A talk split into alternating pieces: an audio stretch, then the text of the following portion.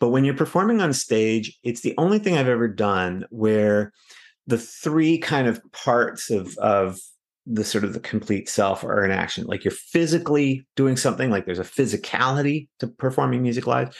There's an intellectual challenge to perform music live. Like you're constantly having to be aware to think how things are working. And there's an emotional part yeah. to performing live because if you can't summon the emotions, you can't perform the song very well.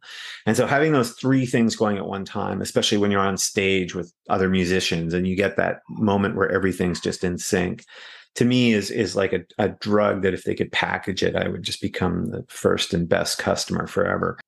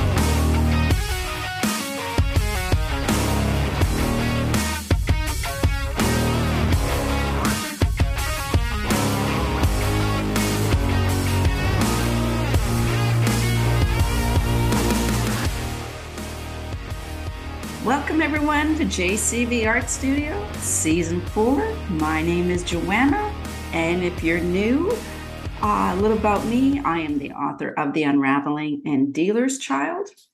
I've just released a YouTube promotional video about the talented authors coming out on Season 4. And it is on my YouTube channel. It's just yeah, we were. I was just talking with our guest about pronunciations just look up Joanna Vanderfluck right on YouTube. Actually, I will uh, I will connect that YouTube video to my website. That's much easier. Okay, so today I have a, an espresso. I'm ready. Sebastien de Castell is joining us.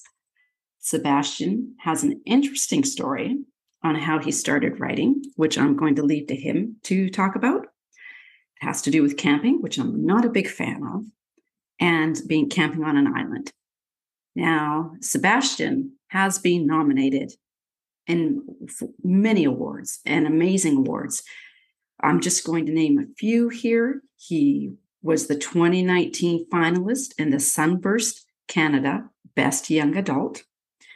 2019 again, the finalist in the Grand Prix d'Imaginaire, France for Best Foreign YA, the 2019 winner of the Centurion Award UK Best Novel. And I will have his website in the show notes. And just please ch- check out the, the awards. And there's a beautiful Booknest Fantasy Award because I remember when I was um, researching researching Sebastien, I just stopped. And it was one of those moments when your face comes closer to the screen because you're looking at the picture of the award. It's beautiful. It is beautiful. And he won that in 2018 for Saint's Blood. So today we're going to talk about his fantasy novel, Way of the Argosi, book one of the Argosi. Sebastien, welcome. Thanks for having me. I'm delighted to be here. Good. I'm I'm always glad people say that. well, it's true. Good.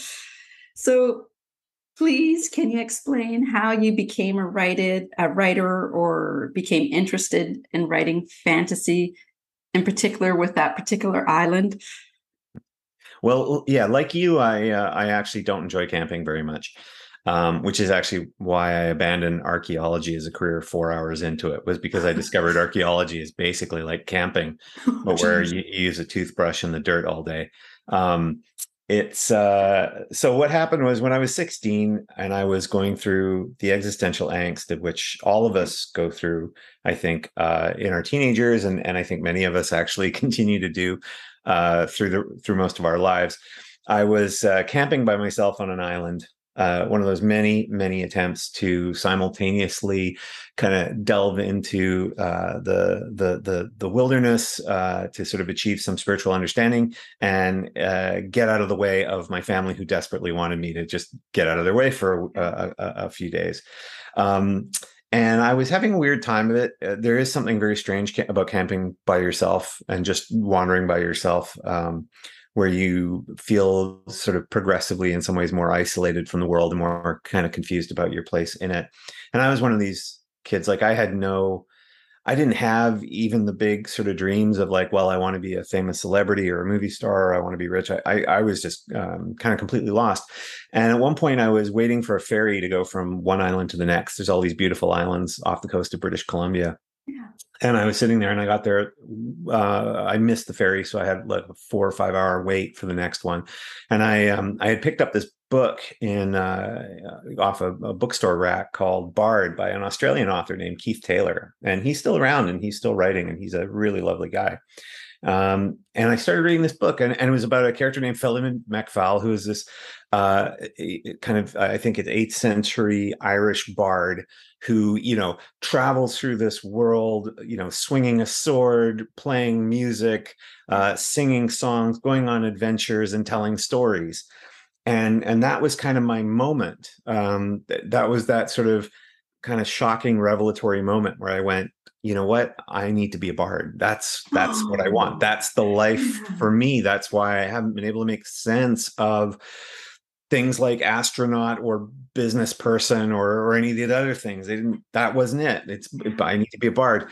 Um, regrettably uh, when you check out the help wanted ads um, either in newspapers or online there there are precious few jobs for bards. And so what that kind of did to me was it spurred me to go on to a career where I kind of I just sort of did everything. Um, I wandered through, you know, uh, everything from being a full time touring musician to I was a fencer and then choreographed sword fights for the stage, oh, um, and and ultimately uh, became a and did tons of traveling and, and then ultimately became a novelist. And so I mm. got my sword fighting and my travel and my adventure and my music and my uh, and my writing uh, and my storytelling. Um, but I, but I, in what I feel like is almost a, a, sort of a, a, metaphor or analogy, if you will, of what I think younger people are going through today in today's world.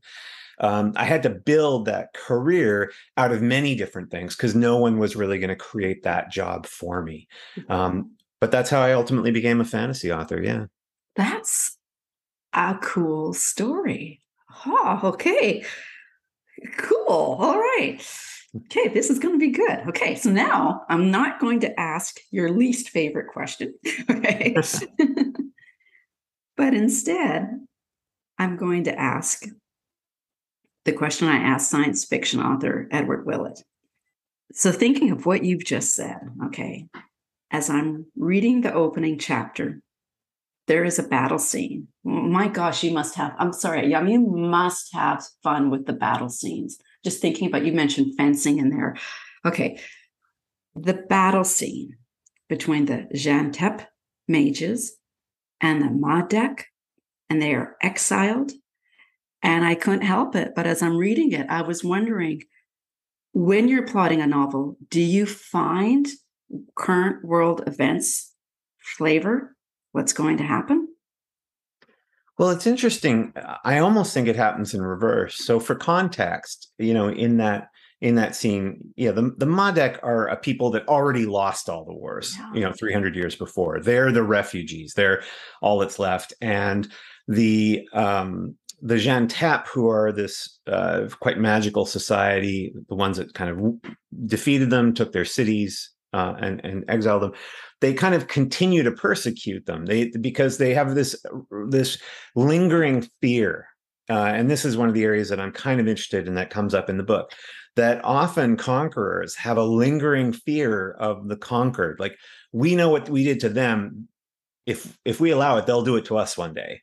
What happens if things do become actually equal you know somebody's going to come after us to, to kind of make there's that, that, that kind of fear that builds resentment. And so the Jan'Tep sort of continue to kind of hunt down um, these Mahdek refugees.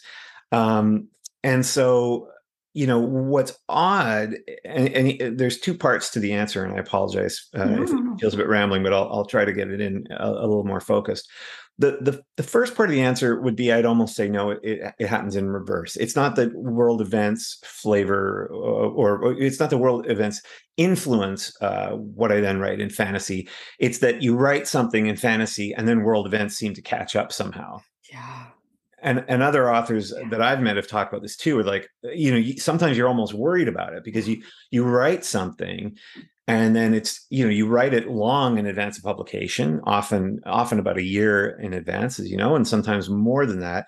And then all of a sudden, this this um, book is going to come out, and world events have suddenly ch- shifted. Where like people are going to now interpret this book yeah. differently and and and so that's like one of the most interesting phenomenons about being a novelist is that is that because of that that time delay you know you realize that um, everything that you write is going to be interpreted by whoever reads it when they read it. And so that's always going to continuously um, affect what the story ultimately becomes for them. The part that i'm not as sure about um, is that is whether to some degree that as novelists especially in speculative fiction where you're constantly saying what if what if what if those what ifs aren't coming solely from yourself. They're coming from your experience of the world that you're living in and so there's a degree to which the you know there are these pressures out in the world you know these tensions you know if, if we take for example and uh, um, you know the, the the the war in ukraine yeah. right? It's not as if it feels to us a lot of the time that that came out of nowhere but it's not as if it actually came out of nowhere. The, the, the signs are kind of there. And there's a degree to which i think the more we those of us who are privileged to be in a position where our jobs are to speculate about things uh, you know in a in a non-literal way like i'm going to write fantasy what i'm going to write about well there's going to be battle and there's this that those things are in the back of your head yeah. so i'm never sure whether world events um in whether whether world events in uh, alter the interpretation of what you've already written or whether some world events you can't help but kind of almost not predict, but but just pull out and then infuse into your work. Yeah, I, I get it. I, I totally get it. Yeah, and uh, I, you know, thinking about some of uh, thinking about what you're saying about the Jan'Tep and Mahdek. Uh, my mom was Hungarian, and she, that lady was ahead of her time. So she grew up in Hungary and she had said to uh, my my sisters and I that the border of Hungary had changed so many times from different wars. And then she had also said that you can't expect that overnight people are going to change after years and years and years of hatred and, and fighting, right? And this has nothing to do with the Ukraine, but just I'm thinking about your the Jan'Tep in your book, right? Like because it's the history. You have history with these mm-hmm. with these two groups.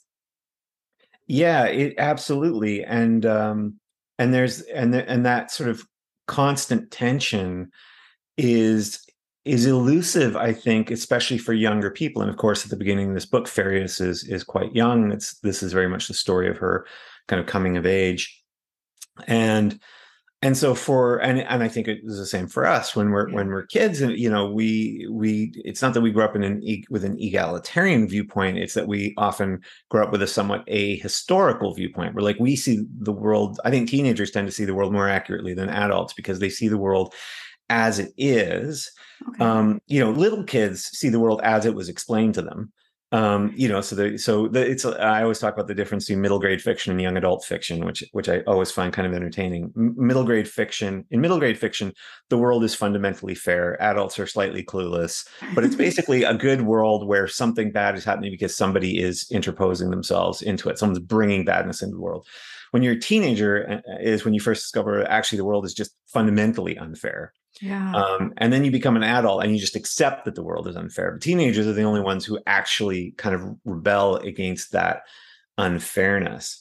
Um, but but often I think one of the reasons for that is because they're not as burdened by the sense of historical sort of inevitability, if you will, okay. um, that a lot of us face. And so in in in Way of the Argosi, to Ferius, it's just a simple case of heroes and villains. You know, like when she first just perceives it, this is how it works. This is how we live. The the Jan'Tep mages, when they're when they become uh, when they earn their mage's name, when they're young, you know, you know, 16, 17, um, the first thing they do is they form a little war coven and they go out and hunt down Mahdek to sort of prove how tough they are.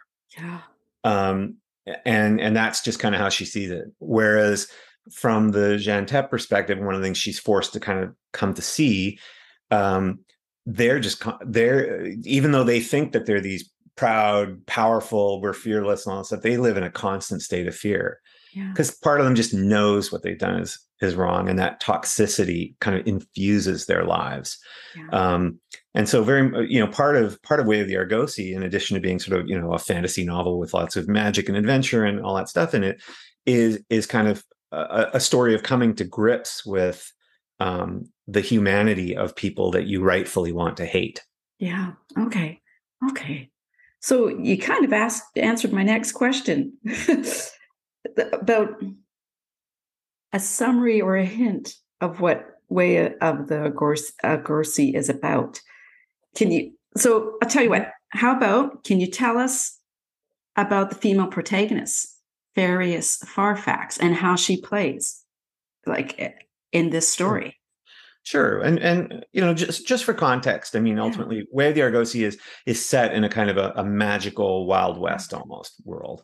Um, and uh, Ferius is a young, basically a young refugee who's being hunted down by a group of uh, powerful war mages, and she's got nothing. She's got her, her tribe's been killed. She has no power, she has no money, she has no allies, but she's absolutely determined to fight back any way she can. And along the way, she meets uh, uh one of these sort of strange argosi who are kind of these wandering philosopher gamblers and they're they're they don't have any magic at all and yet they're the one group of people who seem to be able to outsmart uh, all these mages and all the and warriors and all these other people.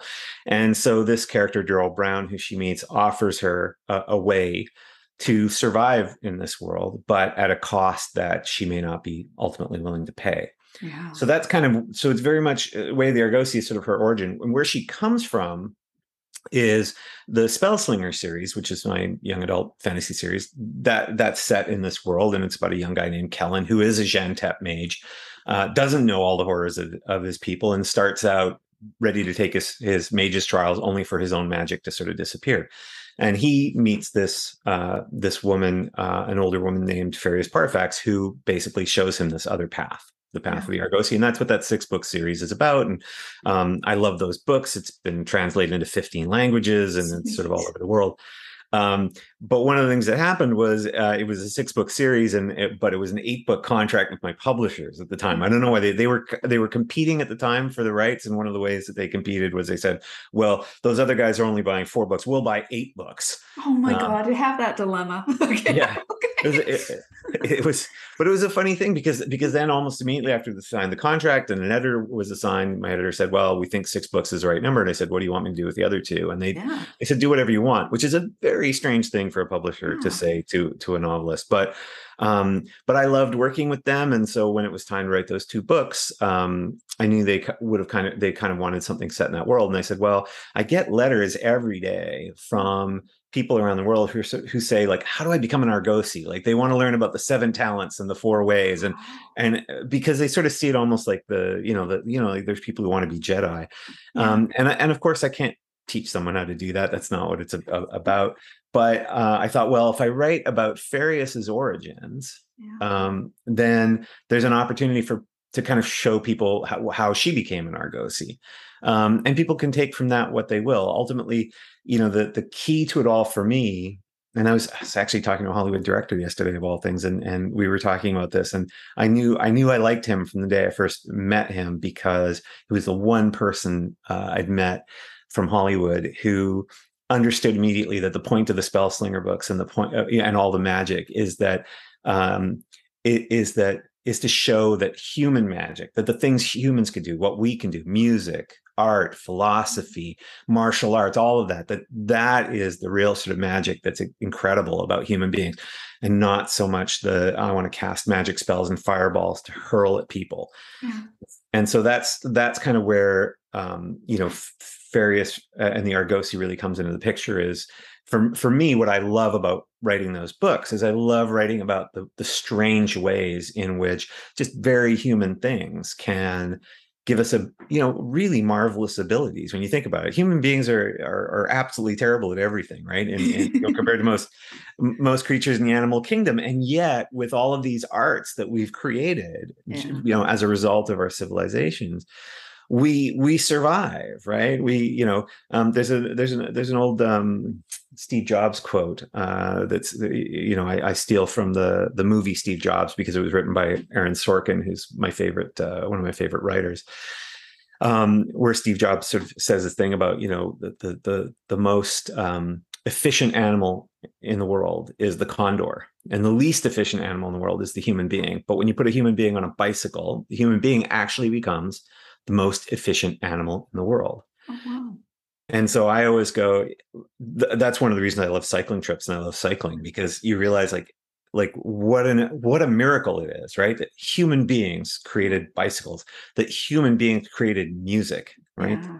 Um, and so so a lot of that is, is, kind of really where where it's rooted and where sort of Ferius comes from and i think you had asked at one point uh, sort of earlier about you know why a female protagonist and yeah. and uh, and and and so it's really because she is an ex- she she wasn't the the main character of the spellslinger series but she was sort of my favorite character okay. of the spellslinger series and where she came about which was which was really strange and, and I, whenever i tell people this um, the people who go go off and read the spellslinger books um, can almost immediately see it.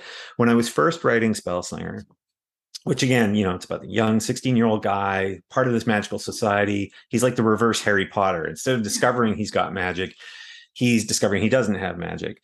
Um, and i wanted him to meet the sort of figure that would be kind of cowboy philosopher who would kind of like guide him towards a different path and I really had Sam Elliott in my head all the time. Yeah. If you remember, remember Sam Elliott, the actor, yeah.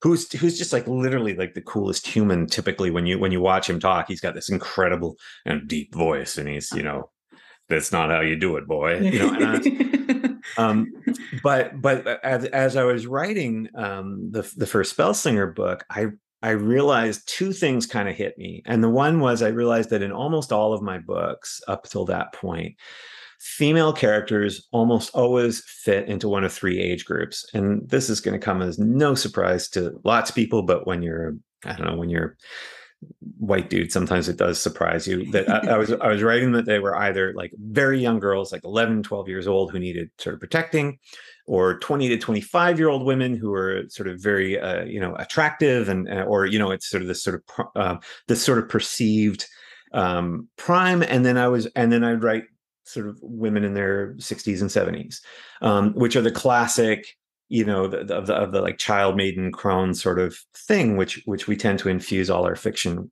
uh, a lot of our fiction of. And I thought, well, that's really weird because women actually mostly come into their own power as as do men, like in their 30s and 40s. And so why am I, you know, not doing that? And then it also occurred to me that it was weird that I'd be writing a mentor for Kellen, uh, who was another, who was a, a guy. Uh, because so many of the mentors in my own life were women, yeah. women in their 30s and 40s and 50s. And so I thought, no, like, I think this story is way more interesting because part of what Kellen's trying to do is figure out how to become, you know, how to be, how to become a man and whatever that's going to mean for him. And to have a, a, a, a woman be the one, the figure who is kind of helping him navigate that seemed interesting. And because that was part of my own life, that that's why she became instead of being you know the classic cowboy dude she became this woman in her 30s and 40s uh, and one of the things that's really fascinating about it and sorry this is a long story but i'll, I'll let it hear. this this phenomenon of of women sort of at the peak of their kind of i think social uh, power often not sort of appearing I found so interestingly pervasive because when the artist, who's a fantastic artist, was doing the cover for the first Spellslinger book, the the international editions, the American editions, they they did a different cover, but um, in the UK and elsewhere, it's an illustrated cover. And I swear that this guy, who's an amazing artist, kept struggling to get Ferius as a sort of a 35, 40 year old woman. Really? She kept either appearing too old or too young yeah. in the shots. And um, when my publishers were selling international rights, one of the things that some of the international editors who were vying for the rights would say to them would be, well, you know, c- couldn't you just change her to be 25? And couldn't there be like a, a romantic interest between Kellen and Ferius? Uh, my publishers, uh, uh, grace to them, uh, you know, refused that. Um, but but but I just thought that was such an interesting phenomenon. Like it's yeah. as if we just don't know what to do. Anyway, that was my that was my long winded answer. No, because that's okay. Because it jumped out at me, and I liked it. I liked that you were writing about a female protagonist, and it, just if I could share, I'm going to share one thing here. I have a note here. I had interviewed Elgin Williams. Oh my gosh, I have no sense of time. Either it was early this year or late last year. And he's a fantasy author out of the US. And he was telling me that he noticed that when he was reading novels to his daughters, there weren't many that showed females in like um adventure type situation. And he just thought okay th- th- this this has got to change you know? It, it, it, so that that's why i i was i was i was glad to see that. And just another thing that resonated with me with Ferius is in that opening chapter you know you have in quotes be a good girl now. And you know and it's just shaking my head. People can't see me shaking my head. Let me just tell you how many times I've heard that. And, you know, Ferius is, that's, I don't want to say that's not Ferius, but Ferius is feisty. Mm-hmm. And and she's she's to me it was almost like she was regrettably doing this because she didn't want to get caught, right? Mm-hmm. So okay, so like I said, it just it it it meant a lot to me to read that. Mm-hmm. And um, you know, my spouse and spouse, he notices things. We have two daughters, and he just he know he grew up in a boys' world, all boys, and he sees things how things can be are different, right? Mm-hmm. So okay, now the Eldrassia map in the beginning. Okay, I I enjoy art. And I, uh, I, I tell y'all, the fantasy authors I interview, you guys and your maps are so damn good, right? Like this is such a cool map. Oh, thank you. So, um, like, how how did it come about? Like, was this your vision that you spoke to an illustrator with, or how did this map come about? Yeah, so fantasy maps are a funny thing um, because they kind of lead into the what I think of as the sort of the two types of fantasy writers. And I was on a couple of panels, I think twice, with um, a really great uh, author, science fiction and fantasy author named uh, Adrian Tchaikovsky. And he's okay. very, very successful now and, and a really lovely guy. And he, he often talks about like when he's going to build a fantasy world or sci-fi world, he starts by building out the world. He builds the map. He builds the whole thing, all the all the all the sort of the cultures and and the technology and the history and and and then he goes now what stories are going to emerge from this world. And I'm the reverse. Okay. Like I start with a character in a dark cave, in effect, uh, with a flashlight. And I only create as much world as shows up in the beam of that flashlight.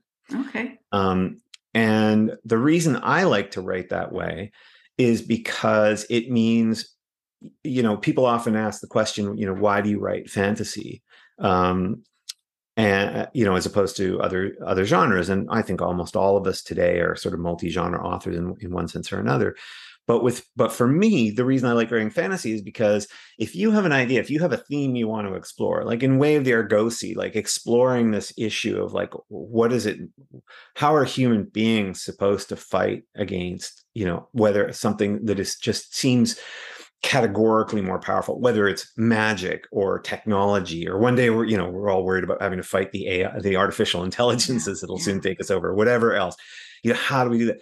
That you know if you're writing in a contemporary setting you are sort of bounded. You can't explore it too much because the more you explore it the more it seems like you're writing a polemic. The more it seems like you're giving speeches to people about how they should live. But in fantasy you can build a world that just reflects that question right? Where it's just so pervasive. There's so in this case there's so much magic and there's this particular history of the refugees and there's these particular types of people and there and there's uh, the, and there's the argosi who you know these wandering philosophers who are like we're only ever going to use human means like the talents of human beings to try to navigate through the world and, and survive uh, and you can do that and so i love that and so that for me means that i always start from what is more a blank canvas what ends up happening is eventually you hit the point where you've stuck you know you, you've stuck like two completely different countries in the exact same spot by mistake yeah. um, because you haven't been sort of focusing on it and and an editor or or or often it's just fans will write you and say, you know, we really want to see to see a map. And that's where I'll often have to kind of formalize it. And typically, you know, I think this is often the case you draw a terrible sketch of where you think things are and then you go to somebody who who actually understands how you create maps because it's not just the visual side there also has to be a logic to sort of the effects of mountain ranges on topography and things like that. Um, and someone did it. And and for fantasy author writers who are out there who are going oh my god how do i do this? And how do i do this if i don't have a publisher who's paying you know for for all these things? Uh, what's really fascinating there are some amazing tools out there and they're very cheap now that will let you build an an absolutely stunningly gorgeous fantasy map without mm-hmm. ever having to illustrate it. Yeah, and and I I don't know the names of them. I, I don't know if Inkscape is one of them. No, I think that's a, a different name. But if you look up fantasy map generators, you'll find software that will let you do this in amazing ways. And and you know, it's it's totally and it and it's a fun exercise. I'm still even with the software, I'm still terrible because I just I, it, my wife and I, one of the things that we love about traveling is that we both have absolutely intolerably bad senses of direction. So we're always getting lost everywhere. Oh, no. um, which means we're always getting to see different things yeah. than we're supposed to see. Um, yeah. and which is which is what we love, right? That's yeah. part of the adventure. Um, but as a consequence of that, uh, I realize I'm terrible at actually, uh, you know, designing maps. So I, I focus very much on designing cultures, yeah. right? Because that's what kind of fascinates me and then I'll work with someone to do to do a map. So you you uh, mentioned something earlier, and I'm going to pick up on it now. Has the Hollywood director seen this map? oh, I'm sure. I'm sure he has. Yes. Okay. Yes. Um, yes. There's, you know, the, the, I mean, I don't want to make it sound bigger than this. Uh, when you know, when you if you have novels that are passably successful, um, you know, often um, producers will come along who want to option the rights. And optioning a book for for those who aren't familiar with this just means that what they do is they kind of they they pay you money in order to have a period of time during which they're the only people who can try to go out and develop a script or, or put together a package so that they can get money from a studio to go and um, film pilot or or something like that. So you know, of of a if, if for every novel, hundred novels, it's well for every i don't know million novels there's thousand novels that are published you know a very small number will get optioned. Of the ones that get optioned a very small number will go into development. Of those a very small number will actually shoot something. Of the things that actually get shot very little a uh, very small number of those will actually appear on the screen. Uh, and of those a very small number will be any good. Um, okay. so the odds are always unbelievably bad. But i uh, but I've come to realize recently, um, to some degree, to my detriment, um, but I was talking to my wife about this last night. Um, I have been approaching my career entirely as an adventure. Um, okay. meaning I'm I'm never approaching it in terms of okay I have to grow this thing and I have to really be careful and I have to watch what I say to people who are you know powerful people because I need I might need their help or I need this or I just view it constantly as an, uh, as an adventure. So if it's you know if, if, something big happens it's wonderful and if mm-hmm. something terrible happens that's just sort of part of the adventure of it but i, I tend to think that that publishing and, and being a novelist um, is is best approached without too much of a sense of uh, I, I have to get this or I have to have this happen because you have so little control of that. Um, but but but from and and and the reason I think that that's it's good to approach as an adventure is if nothing else ever happens, and I I, I, I said this before, uh, you know, um, I'll still go I'll still always remember the wonderful conversations I had with you know sort of these Hollywood people about about the books and what the books mean and like sometimes that's just great on its own right? Yeah. if nothing else happens I, I still got to i still got to spend that time yeah. um and you know and then i get to move on and write another book. Exactly. You're it's you're being yourself right? You're being mm-hmm. yourself and you're like you said adventure you're going on the ride. You know mm-hmm. where it'll where it'll take you. Yeah. Excellent. Okay so thinking of the adventure thinking of Ferius. She's being tortured. She gets tortured. Right. There's a, little, there's a little bit of light torture in there.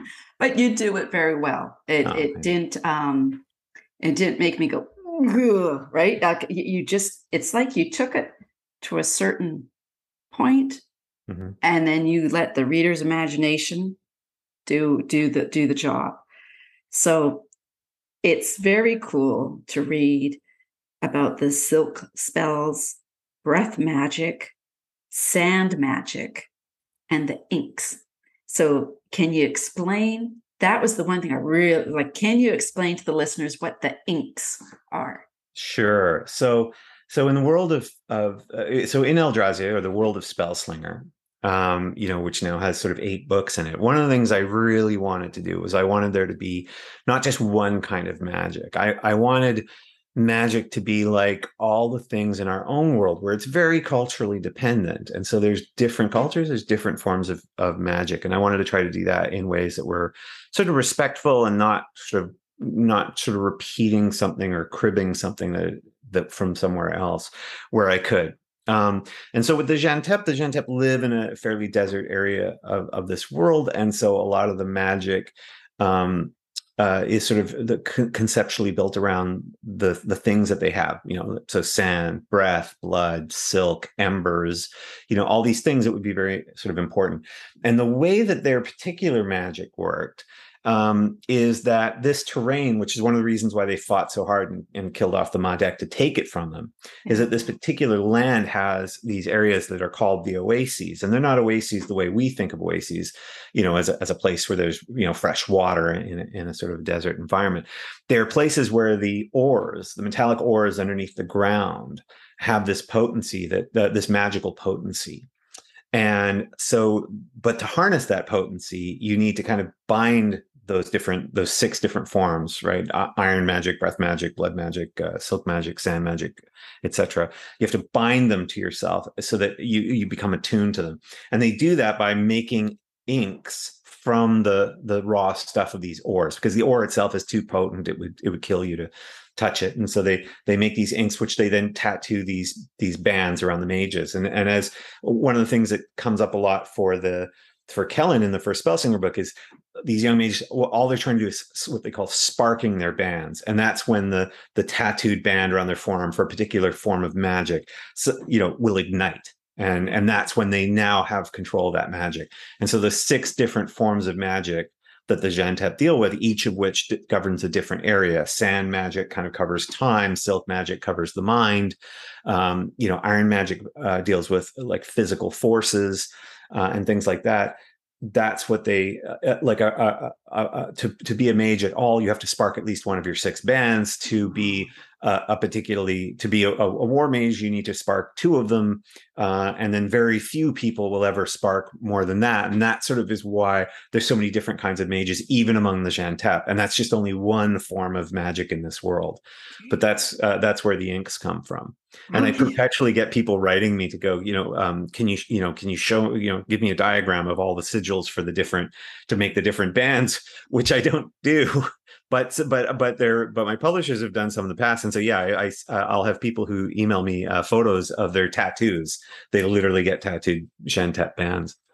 Well, as you're talking about them, you're saying about the orc and you know using the the earth and what they're getting from the earth, and I'm thinking to myself he's talking about fiction joe okay mm-hmm. you it comes across so convincing and i'm i'm reminding myself this is fiction like because yeah okay that is so cool okay now we have the tuta alabat Oh, yes. Oh, wow. That is a powerful scene. And the emotion Ferius is experiencing. And I know when I was reading it, if you could explain what the Tuta al-Labat is.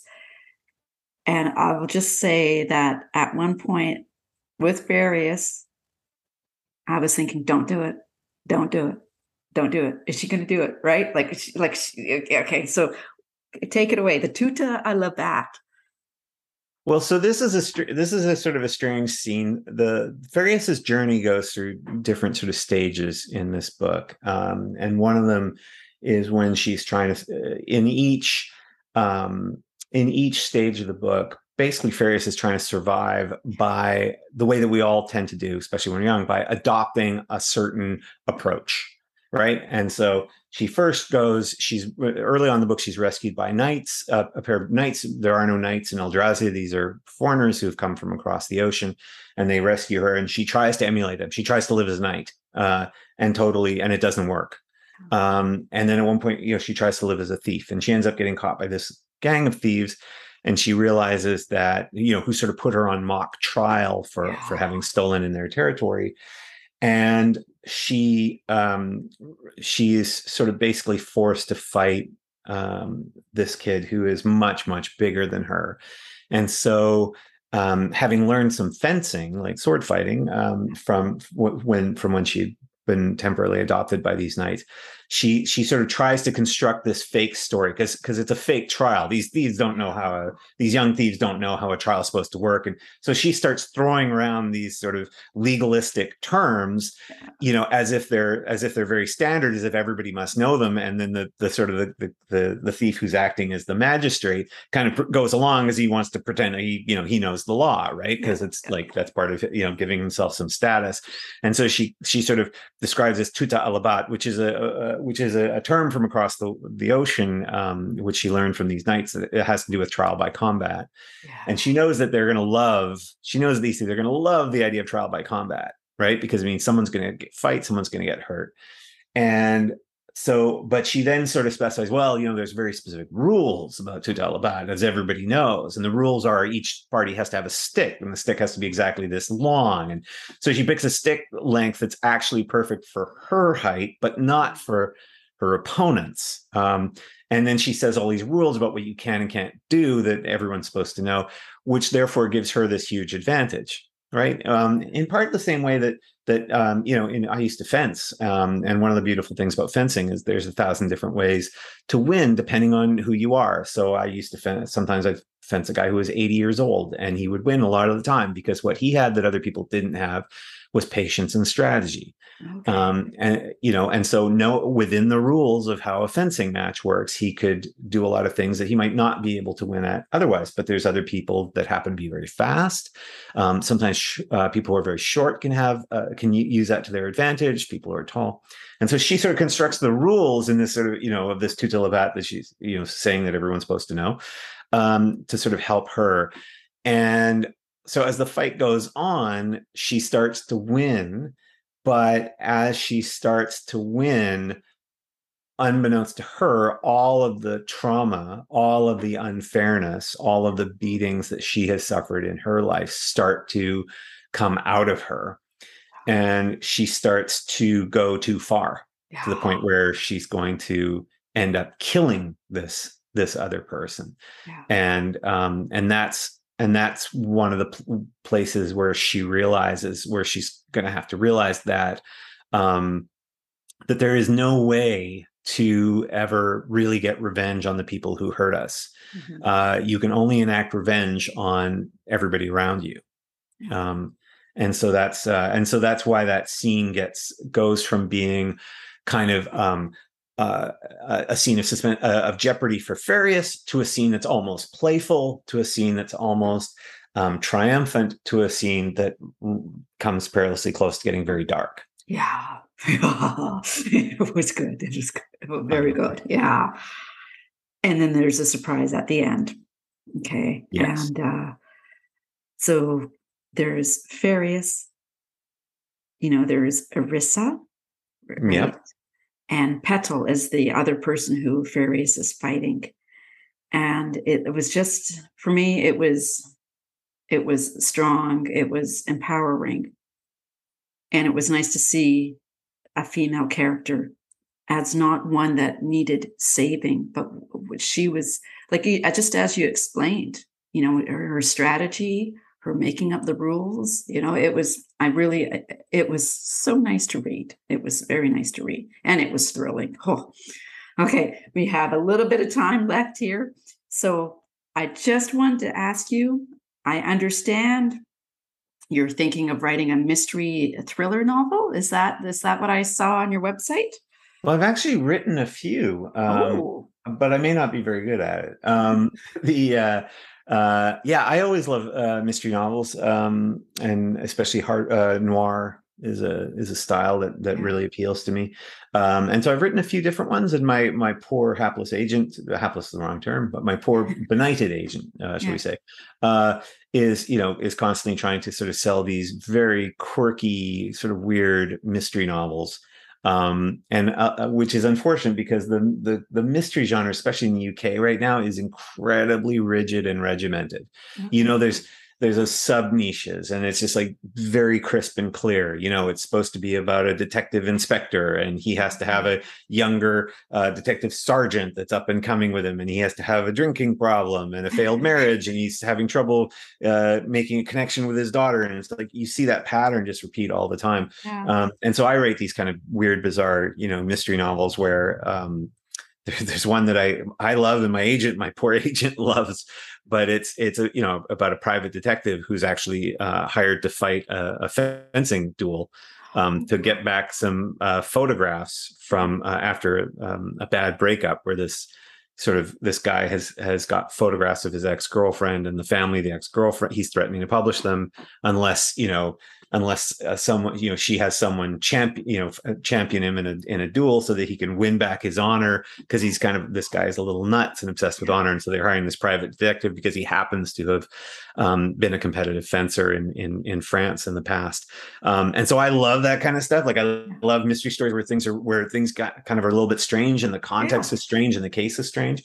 Um, uh, but I don't know that uh, uh, I but but publishers are tend to be in in the mystery genre right now tend to be a little bit rigid in their categories. So okay. I don't know uh, when and if that'll be out. But if it's if but if he doesn't sell this year, I'll I'll, self publish it. So it'll be out there. My my my weird mystery novels will be out there soon. Cool. Good.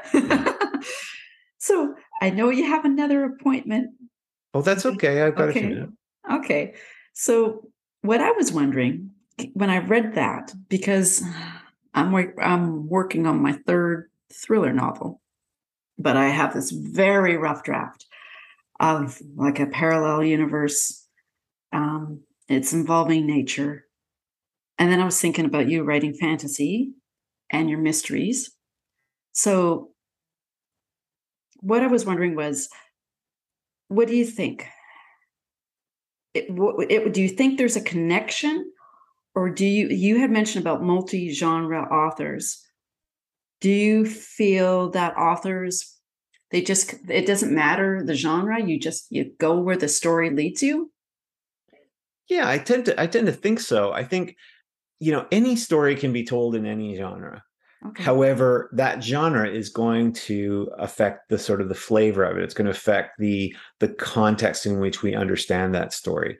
Yeah. um you know you can have um, you can have a, a, romance story that's dealing with murder if you want. There's lots of suspenseful romance stories and, and things like that. You can have a, a, murder take place on a, on a spaceship. You can have a mm-hmm. murder take place in a fantasy realm.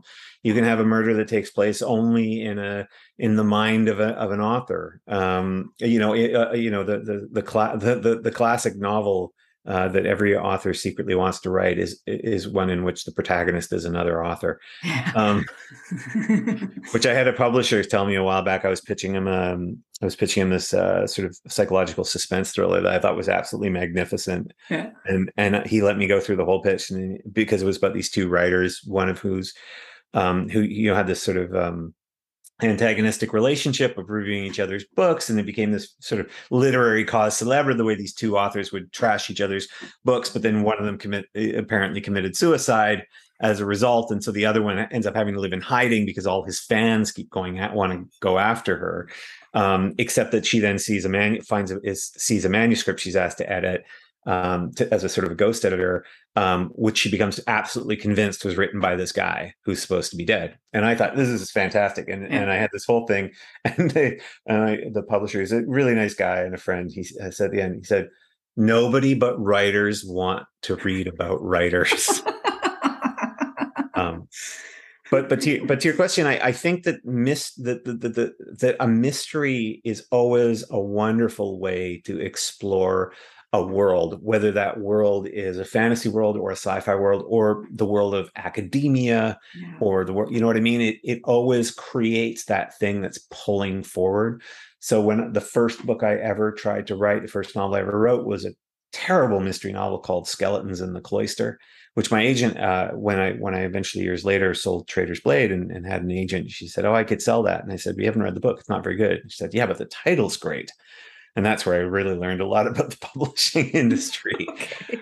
um, but it's just it's it's a it's a love it's a really good place if you you know to kind of pull yourself in, um, both because it it you know when when for your listeners who are struggling to sort of write their first novels, what I, what is always really the hardest for a lot of people is is to create a sense of forward movement, a sense of something pulling us along, yeah. right? It's very easy to go, oh, I really want to write a fantasy. And so you start writing about like sword fights and something else, but it but it'll feel very static. But if there's a murder, if there's a question, if there's something people don't know and need to find out, that will always feel like it pulls it along. So mystery is a really nice kind of um, meta genre in a way to to work with, and that, and that's why I tend to do it, and that's why I'll tend to to really like. I also just think mysteries are such a wonderful way to explore character. Yeah. You know? Yeah. So yeah. Yeah. Just okay, let's just crank it up. Now what are you gonna do? right? yeah, like like I'm thinking about my character. Okay, I'm gonna mm-hmm. throw this at like now now what are you gonna do? Yeah, yeah. Hmm. Okay. Fun question. Now, you are the only author, I shouldn't say only, well, yeah, you are the only author who on your website you have rock and roll as a subheading, which I thought sometimes I feel like I'm the only person left in the world who likes rock. Okay. so, like, oh, yeah. Give me some ACDC, give me mm-hmm. some Foo Fighters, Queen, INXS. I saw you like the Beatles. My mm-hmm. favorite Beatles song is Come Together. Like I can hear mm-hmm. that in my head as I'm, I even say it. So, talk to me about why you love rock and roll and your own performing. Oh, just you know, performing music live. Uh, it's the thing I'll almost even when I know it's going to suck because some gigs are just terrible. You just know they're going to be terrible, but I'll almost always choose it over anything else. It's not that I want to be like being a musician more than a novelist. I love being a novelist, but when you're performing on stage, it's the only thing I've ever done where the three kind of parts of of the sort of the complete self are in action like you're physically doing something like there's a physicality to performing music live there's an intellectual challenge to perform music live like you're constantly having to be aware to think how things are working and there's an emotional part yeah. to performing live because if you can't summon the emotions you can't perform the song very well and so having those three things going at one time especially when you're on stage with other musicians and you get that moment where everything's just in sync to me is is like a, a drug that if they could package it, I would just become the first and best customer forever. Um, I love uh, music is always important to me as a writer as well. Like the the way that I wrote Traitor's Blade, which is the first my first novel, got me my first four book deal. It launched my career. Was I would go on uh, runs like I, I uh, because it's good for you. I'm terrible at running, but I would listen to music all the time, and I'd find a song and I would just play the song on repeat, like for half an hour at a time at, because that would be the soundtrack to a scene and it would just build that up for me. Yeah. And so and and I find rock and roll is particularly always feels particularly good for that. Um, uh, for me, it's just the it's just the thing that kind of pulls me along. But I did want to say, by the way, because you mentioned Queen, uh, who are absolutely fantastic, of course. I heard a song for a band I didn't know existed uh, recently, a band called Foxy Shazam. Oh, really? Um, if you've never heard of or seen Foxy Shazam and you like Queen, like check them out. And there's I'm they have a song called Holy Touch that I just as soon as I heard that song, I was like, oh my god, like this is like it's not just Queen Reborn because it's got some elements of like classic rock and roll and ACDC to it, but uh, and their frontman is just unbelievable, um, as a singer and a performer. So so there you go. There's Foxy Shazam's worth checking out. I will check that out for sure, for sure. Okay, well, Sebastien, anything you'd like to add? Uh, no, just uh, it's been really lovely chatting with you. I have to say, I'm I'm, I'm always supremely honored uh, when I when I kind of get to come on a, a, podcast and and and someone's actually you know kind of read read the book and and just uh, and so I just really appreciate all the all the, the the time we've spent together. So good, good. Well, I can tell you, I was reading some of it. I printed some, and I'm reading some online, and I just I gate like my reaction you know like i think of that tuta tuta mm-hmm. labat where it's just like i think that i was i had it on my screen and i remember just again that physical where my face is getting closer to the screen right? You know it's like okay is she gonna do it? Is she gonna do it? Yeah so anyways thank you so much. This has been a pleasure and uh yeah um I'm looking forward to seeing what else you've got. So much coming out, like so many, so many novels. Right, you're very busy. I I've, I am pretty busy. Uh, yes, I've got uh, Malevolent Seven is coming out early next year, which is another fantasy novel set in a completely different world. It's uh, wow. sort of Magnificent Seven with wizards blowing things up. Um, and then uh, Play of Shadows comes out next fall, which is the first in the new Greatcoat series. Um, uh, which is a strange swashbuckling fantasy set in a theater. And uh, I have a book called Crucible of Chaos that'll probably come out later this year for fans of the Greatcoats. it features a new Greatcoat. Um, yeah, and uh, and uh, another short story collection coming out uh, this year. So yeah, it's it's uh, you know as you know it's it's the kind of uh, business where you have to um, you have to either uh, make it incredibly big with one book, which I think it would be depressing as hell because then you just are constantly stressed, yeah. or you just got to you know do what you love and, and actually create a lot of books. Yeah, and I think why why am I doing this? I'm doing this because I love writing, mm-hmm. you know, mm-hmm. and um, no one can take that away from you, and just keep writing. Yeah. Okay. Well, I want to say uh, thank you to Creative Edge for assisting with this podcast, and Sebastien have a great, great day. Thanks so much. Okay. Bye bye.